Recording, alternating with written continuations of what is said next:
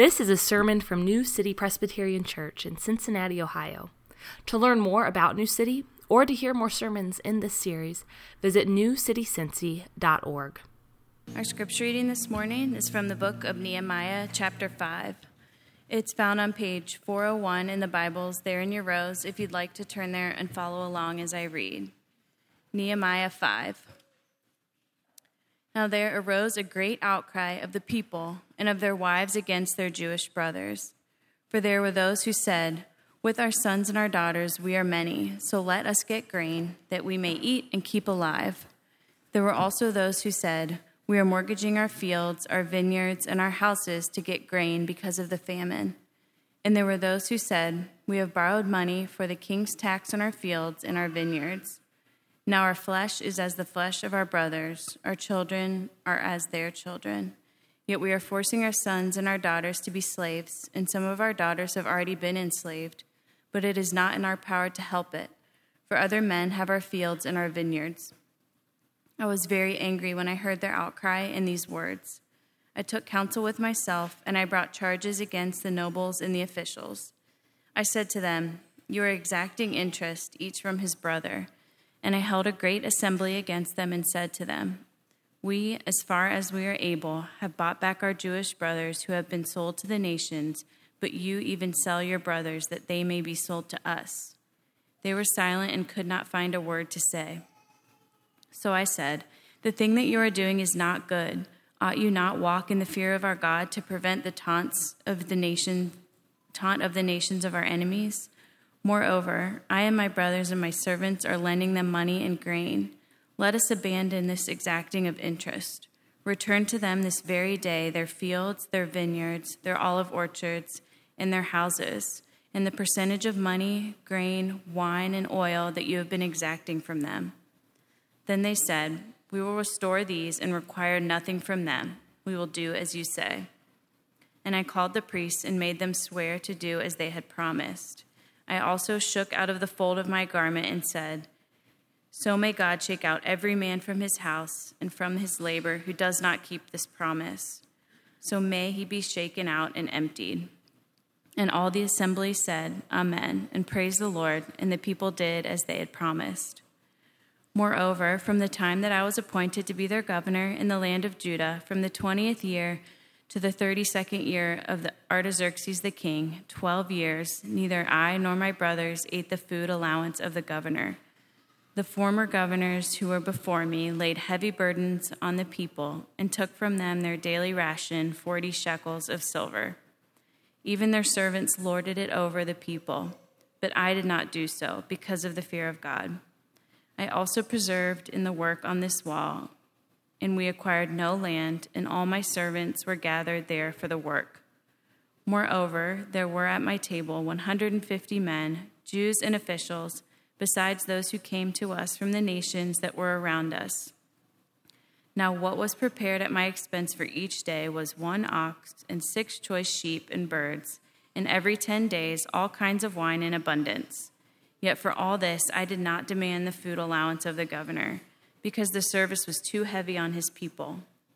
Remember for my good, O oh my God, that all I have done for this people. This is the word of the Lord. God. Good morning. Well, we have been, uh, my is Josh, by the way, one of the pastors here. Um, we've been looking uh, just over the last few weeks um, at the Old Testament book of Nehemiah, and the setting is it's uh, 445 BC. Jerusalem had been destroyed about 140 years earlier. A lot of its citizens carried off into exile by the Babylonians, and Nehemiah is one of these exiles, or actually, more proper to say, he's the child of exile. So he's the next generation down of the exiles. And after the Babylonians came the Persians. The Persians conquered the Babylonians, and so Nehemiah actually grows up living and working in the Persian Empire. And he has an important job. He's the cupbearer to the king. He gets word of how things are going back in Jerusalem, not well. And so he has this uh, crazy ambition. You know, we're going to go back and we're going to rebuild the walls of Jerusalem, a task that seems virtually impossible given the climate, given the opposition, given the responsibility of his, of, of his own work in Persia, but he does it. He leads a group to take on this extensive rebuilding project. And in a sense, then, he's not only just rebuilding the city, but he's rebuilding the infrastructure of the very people of God, so to speak. And so this book, Nehemiah, becomes kind of a masterclass for us in resourceful leadership. In each chapter that we've been through so far in this series, Nehemiah has had to address a different problem. Chapter one, it was what you might call a personal problem. He hears about the ruins in Jerusalem, the failures of the previous rebuilding efforts. He wrestles with this personally, maybe like some of you do when you hear about a problem, hear about a need, hear about something that should not be, and, and then you begin to ask the question Do I have a part to play? What is my calling here? Chapter two, it's a political problem. How can he convince the king to let him undertake this project? Chapter three, it's an administration, uh, administrative problem. How do we deploy people to actually get this work done? Chapter four, a physical and psychological problem dealing with opposition. Nehemiah has made enemies during this project. There's people who don't want this to happen, which is discouraging for sure and actually quite dangerous as well. And then here we are in chapter five, and Nehemiah begins to deal with what you might call a social and economic problem. There's some real suffering in this community, serious inequities of which are at the root of those problems. And it really is interesting to compare what Ryan talked about last week in chapter 4 with what we're dealing with here today in chapter 5. In chapter 4, it was opposition from the outside, right? Criticism from the outside, uh, discouragement, obstacles from the outside, and the effect of which was a galvanizing, unifying effect on the people of God. And isn't that the way it often is, right? Opposition from the outside, discouragement from the outside, criticism from the outside actually brings people together, actually moves the mission forward in some ways because there's a, a new cooperation, a new sense of unity and strength. People commit to the mission ever more. But in chapter 5, it's discord on the inside, trouble on the inside. And what happens then? Well, this is the one chapter in Nehemiah where you hear almost nothing about the walls, right? The work grinds to a standstill. No mention of rebuilding. And instead, Nehemiah has to chair a meeting, which is like the most Presbyterian thing ever. Nehemiah has to get this figured out as a matter of what's right and true and compassionate and just, but also it's the only way possible to move forward with the mission. And so this morning we're going to talk about the problem that's happening here amongst those doing the rebuilding. And then we're going to talk about the various ways that Nehemiah addresses this problem. All right, so let's get into the text a little bit. The problem, first, you see it right at the very beginning, starting with verse 1. Now there arose a great outcry of the people and of their wives against their Jewish brothers. Now, these troubles, these burdens, uh, they're very real. You have to understand, right? To undertake this work, the people had to make tremendous sacrifices to do this. This was a step of faith for everybody who was involved in this rebuilding effort. To go and spend 60 days working on the walls, every one of them is leaving something behind in order to do this. And remember, this is not the days of, uh, of liquid assets and savings accounts and dual incomes and PTO, right? You don't have any of that here. So if you leave your trade, if you leave your craft, if you leave your farm, eventually it's going to hurt. And so we're at the pinch point here in this project. Everybody's starting to feel it, and people are starting to think, all right, walls are great, but you can't eat walls. And so we need to address this. Now, probably everybody realized this was going to be this way eventually, right? That there's going to be sacrifices, there's going to be burdens to bear. But there are a few other things, three other things actually, that made this sacrifice virtually unbearable. There's a famine, it says in verse 3. There's high taxes from Persia in verse 4. And then loan sharks in verse 7. And the famine, well, it may have been during this period of actually the rebuilding of the walls, but actually, more likely, it probably was a famine that happened a few years before this, meaning then that the reserves that everybody had were at a low point to begin with. So, in other words, they had less margin to deal with the difficulties that were always going to be there. What was already going to hurt, right now, is going to hurt all the more.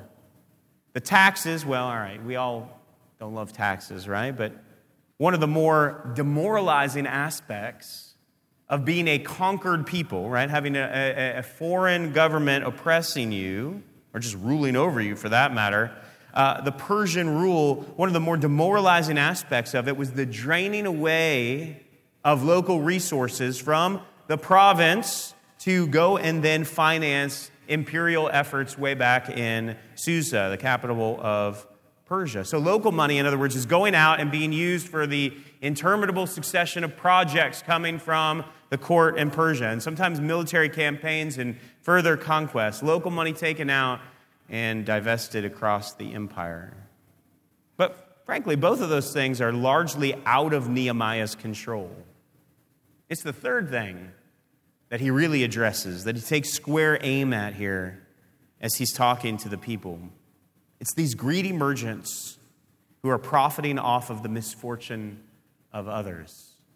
Now, I call these loan sharks, and I'm sure maybe there's a better word for it here, but these are folks who are willing to inflate the price of grain for people who have nowhere else to go. In other words, they're willing to price gouge because they know that's what you got to do. You got to eat, right? These are folks who are willing to sell food, but they're willing to do it in exchange for your land as collateral. And so, what you have is a situation where basic necessities are out of reach for normal people. People then are mortgaging their fields, mortgaging their vineyards and their homes in order to raise money just to feed their families. I've been reading um, a book called uh, Roll of Thunder, Hear My Cry. Some of you may remember this from school growing up.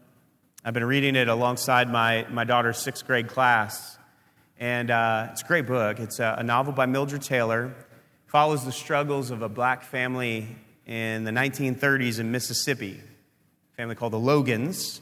And I want to read to you just a, a little portion of the book. Uh, it's actually just something I read this last week. And the context here is the, the Logans are trying to, uh, they're talking with another family, the Turners, and they're trying to figure out a way to buy supplies uh, from a different store. There's one store that's owned by a white family, a particularly racist white family, and so they are uh, trying to figure out is there somewhere else we can go in order to, uh, to buy the things that we need, where they won't be mistreated, where they won't be cheated. And here's just a little bit of the dialogue. Mama nodded solemnly, and then she said, For the past year now, our family's been shopping down at Vicksburg. There are a number of stores down there, and we found several that treat us well. Vicksburg, Mr. Turner echoed, shaking his head. Lord, Miss Logan, you ain't expecting me to go all the way to Vicksburg. That's an overnight journey in a wagon down there and back. Mama thought on that a moment. What if someone would be willing to make the trip for you? Go all the way to Vicksburg and bring back what you need. Won't do no good, reported Mr. Turner. I got no cash money. Mr. Montier signs for me up at that Wallace store so as I can get my tools, my mule, my seed, my fertilizer, my food, and what few clothes I needs to keep my children from running plumb naked. When cotton picking time comes, he sells my cotton, takes half of it, pays my debt up at that store and my interest for that credit, then charges me 10 to 15% more as risk money for signing for me in the first place. This year I earned me near $200 after Mr. Montier took his half of the crop money, but I ain't seen a penny of it. In fact, if I manages to come out even without owing that man nothing, I figures I've had a good year. Now, who way down in Vicksburg going to give a man like me credit? Mama was very quiet and did not answer. It's easy to see how systems and practices like this can be cooked in that would keep someone in poverty or drive them further into it. And just as in 1930s Mississippi, by the letter of the law, these things may have been legal in Nehemiah's day. To which Derek Kidner says, the Bible commentator, he says, in hard times, legal rights, to say nothing of wrongs, can deal mortal blows. Exorbitant interest rates, predatory loans is actually one of the things the prophet Ezekiel labels an abomination in Ezekiel chapter 22. And we see the effect of this when you get down to verse 5 in Nehemiah chapter 5. Now our flesh is of the flesh of our brothers, our children as their children. Yet we are forcing our sons and daughters to be slaves. And some of our daughters have already been enslaved. But it's not in our power to help it, for other men have our fields and our vineyards. So, to buy food, they had to put up their land as collateral. And then, when they couldn't pay the interest on those loans, right, they lost their land. And at that point, what do you have left to sell in order to buy food? They sell their children into servitude. Debt slavery was common enough in other parts of the ancient Near East, but not in Israel. And notice the outcry about who is profiting from this. Verse 1 there was a great outcry against their Jewish brothers. Verse 5 now our flesh is as the flesh of our brothers, our children are as their children. See, they're supposed to be family, a nation together under the rule and reign of God, brothers and sisters in the same covenant community and some are getting rich off of the others. So, how does Nehemiah respond to this? Let's talk about justice and generosity for a moment. All right, first we see in just a passage there from verse 6 down to verse 13, Nehemiah responds really in a holistic way with his heart, with his head, and with his will. Emotional distress is followed by intellectual reflection, which in turn leads to practical action. All right, first his heart, right? It says he was angry. Verse 6 I was very angry when I heard their outcry and these words, and rightfully so. The Apostle Paul says in Ephesians chapter 4, verse 26, Be angry and do not sin. Notice Paul says, Be angry. there is a way to be good and angry. Not all anger is bad. We know that. The scriptures teach consistently that Jesus did not sin, and yet there are stories in the Bible where Jesus is clearly angry, turning over tables in the temple. It's one of those examples.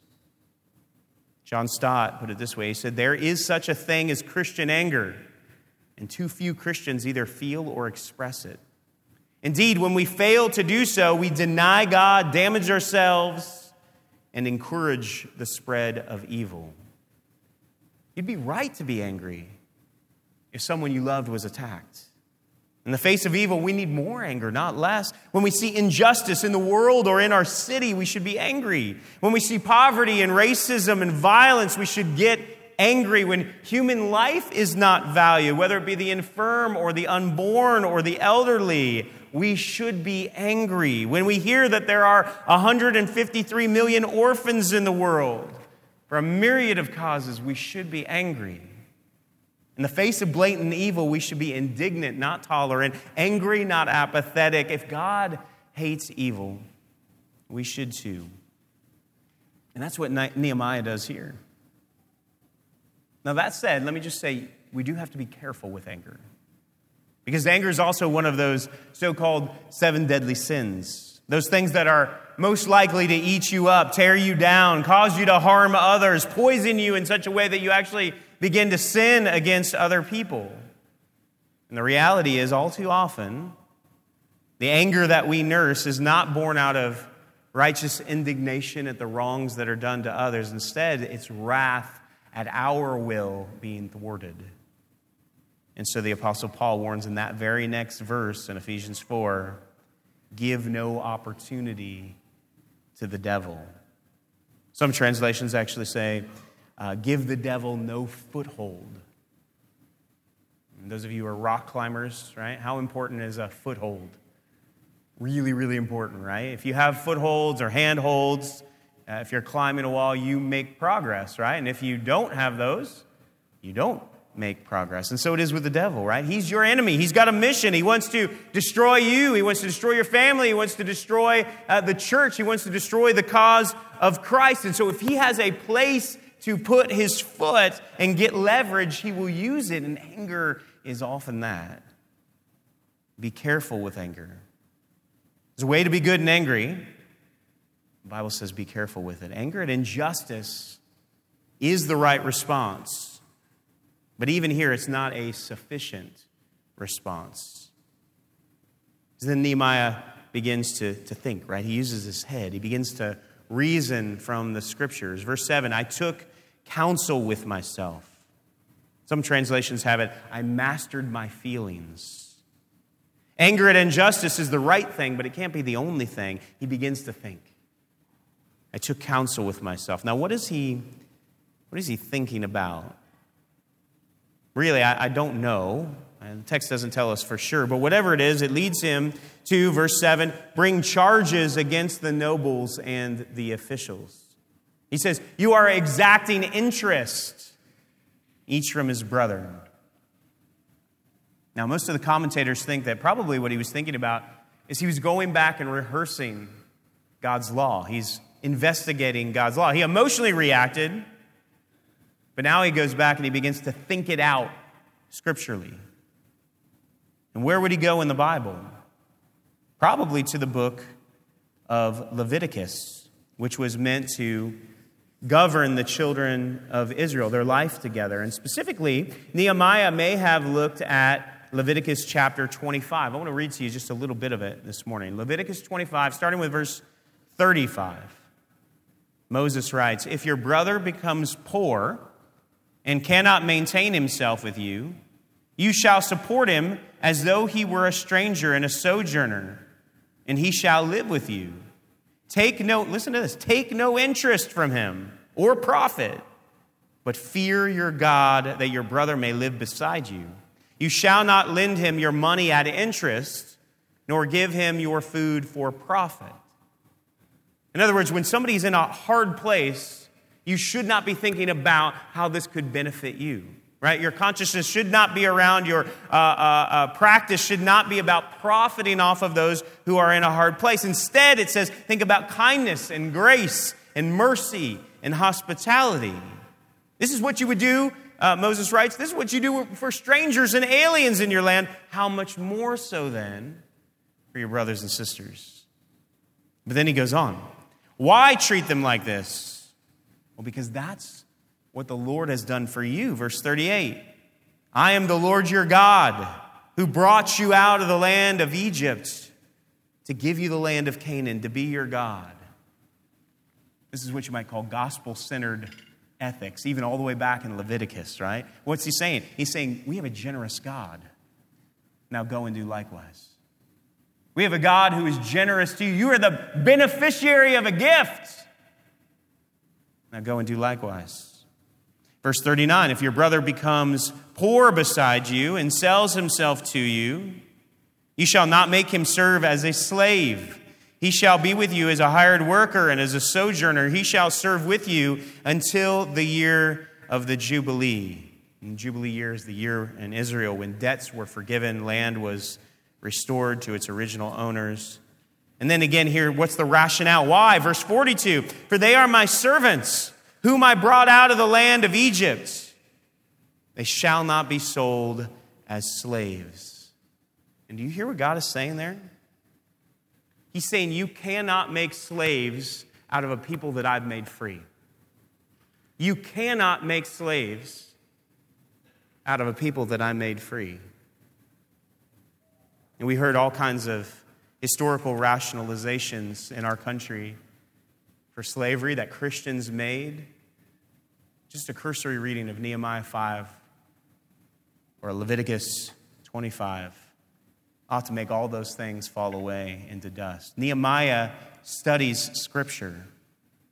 He sees the depth of poverty had called for gifts, not for loans, hospitality, not usury, kindness, not price gouging, mercy, not slavery. He reacts with his heart, he's angry. He reacts with his head, he takes counsel with himself, he studies Scripture. And then finally, with his will, with a call to action. And I held a great assembly. He calls a meeting. And at this meeting, at this assembly, he first appeals to their conscience, verse 8. He said to them, We, as far as we are able, have bought back our Jewish brothers who have sold us to the nations. But you even sell your brothers that they may be sold to us. In other words, what he's saying here, don't you remember we all pulled together, we were generous, we made sacrifices wherever we could, however we could, when we knew there was an Israelite in slavery to somebody from the Gentile nations, we would do everything we can to buy their freedom. But now you're selling them back into slavery again. You're selling your own countrymen. This should trouble the conscience. And it does seem to have that effect. It says they were silent and could not find a word to say. And maybe this is the reason for the public nature of this meeting. Right? What was once in the darkness is now brought into the light, and there's a shame then having this exposed, right? Of having participated in this. These deals that looked really smart and crafty that you could rationalize by yourself alone outside of public view now look impossibly shabby when brought to the light of day. And it is important to remember there will be a day, Jesus said, when every deed that's done in darkness will be brought into the light. Light will be shed on everything that we have done. And the question we all ought to be asking ourselves is will there be things that we justify now that will be exposed as callous or insensitive or predatory in the end? So he appeals first to their conscience, but then secondly, there's an appeal to theology. Verse 9 So I said, The thing you're doing is not good. Ought you not to walk in the fear of our God? Now, what is the fear of our God? You know, the best way I know to explain this is to, um, to say that, you know, what you fear is that thing that's in your mind that takes up all your headspace right? What you're fearing at any given moment is the thing that's sort of taking up your attention, right? It's, it's filling up your head. I'll just give you an example. Um, I do not like mice at all, right? I, uh, I don't think they are cute. I hate their tails. Uh, I don't want them near me. I don't want them living in my house in any way, shape, or form. And as it turns out, over the last five years, we've had dozens and dozens of mice now, when there's evidence that mice are around, they take up a lot of my headspace. I think about them a lot. Any creak in the house, anything that I hear, any scurrying, I assume, usually my kids are scurrying about, I assume it's the mouse. I'm looking for the mouse. I'm afraid of the mouse. Usually in the mornings, I'm the first one downstairs, 5 a.m., it's dark. I am thinking about making as much noise as possible on the way down the steps in the hopes that if there are mice, they will scurry away. I peek around the corner in really weird ways just to make sure that I see them first, is my thought. I'm often wearing, again, five in the morning, I'm wearing not just socks, but shoes and often boots, just to prevent the, the chance that one of these is going to scurry about my feet. Uh, point being, right? What you fear takes up a lot of what you're thinking about, takes a lot of your consciousness, takes up a lot of your headspace.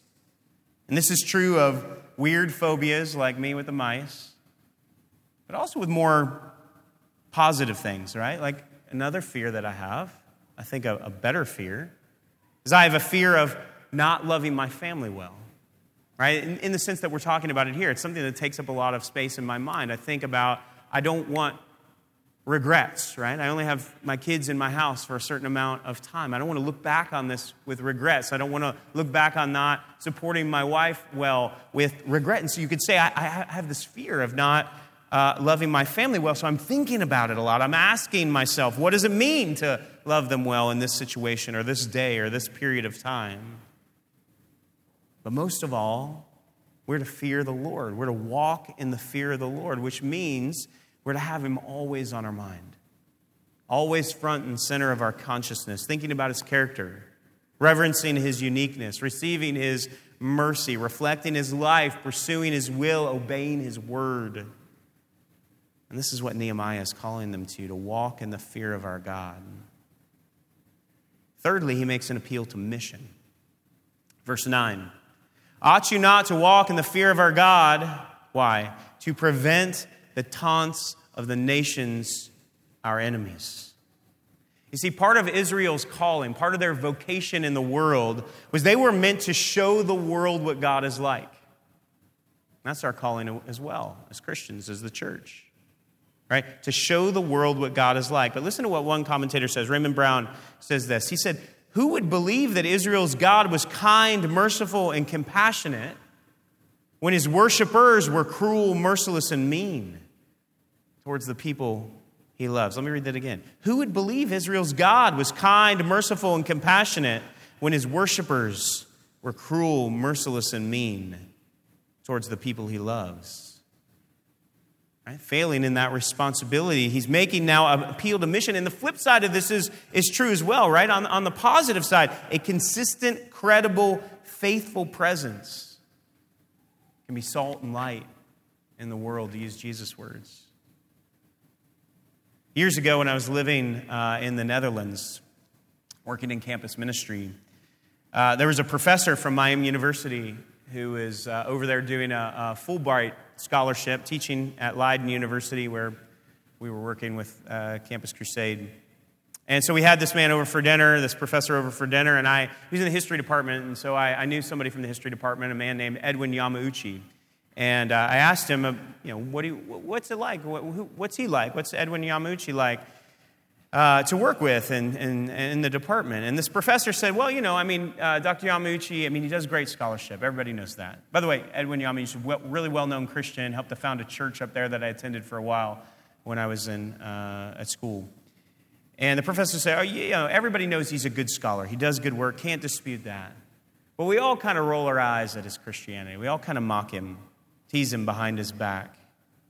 But on the other hand, he said, you know, he's, come to think of it, the only guy in the department that any of us trust.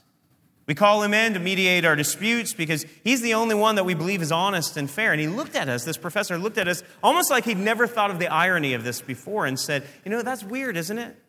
We all make fun of him, but he's the only guy we really don't want to leave the department. The whole thing would fall apart without him.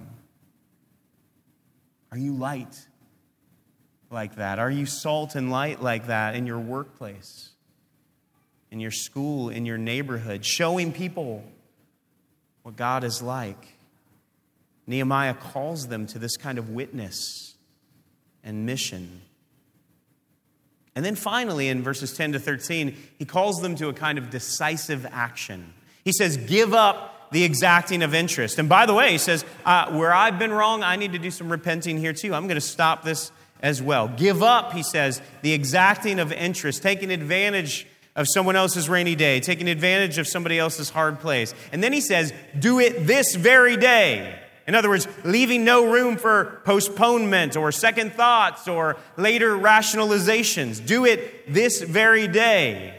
And then he makes their promises official. He calls in the priests and he has them swear these things before the priests. In other words, changing this from a verbal promise to an official oath. This is like taking a contract, a binding oath.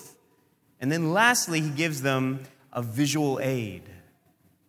As a kid, one of my um, chores at home uh, after dinner was to take the tablecloth and if there were crumbs on the table, I'd have to sort of pick up the tablecloth, take it outside off the back deck. Maybe some of you had this chore as well, right? And shake off the crumbs off the back stoop or the back deck uh, to get rid of the crumbs. This is what Nehemiah does here, right? He shakes out his garment, and then he says, If you don't follow through on what you have promised here today, God is going to shake you out. You're in the house of God now by His mercy and grace. You're in God's family. But if you break this promise, you're going to be shaken out into the cold. Nehemiah's response is a call to justice. It's proactive, it's declarative. But he also leads by example. He leads with a generous life. And that's what these last few verses are about, verses 14 and 19. And we see very quickly here, he lived below his means. He had been, we learn now, appointed governor, right? Not just to rebuild these walls, but governor of this province from uh, the Persian Empire. And he had been the governor as, as such. He's then entitled to certain rights and privileges, but he, Nehemiah says he was willing to forego these things. Verse 15 The former governors who were before me laid heavy burdens on the people and took from them their daily ration, 40 shekels of silver. Even their servants lorded it over the people. But I did not do so because of the fear of God.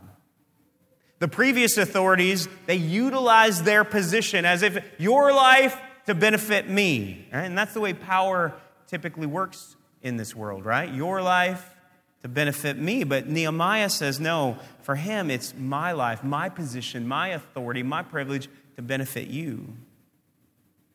Verse 16 says he didn't use his position to pad his wealth. He didn't grab, rather, he gave. Verse 17 and 18, he's constantly showing hospitality. He's inviting others in. It says he regularly had dinner parties, people over to be fed, 150 people at a time, and he documents what this cost him in sheep and oxen and birds and all kinds of wine in abundance, it says. I want to go to those dinners. In this way, Nehemiah foreshadows for us the person and work of Jesus Christ. Philippians 2 puts it this way the Apostle Paul wrote, Do nothing from selfish ambition or conceit, but in humility count others more significant than yourselves. Let each of you look not only to his own interests, but also to the interests of others. Have this mind among yourselves, which is yours in Christ Jesus, who, though he was in the form of God, did not count equality with God a thing to be grasped, but he emptied himself by taking the form of a servant, being born in the likeness of men.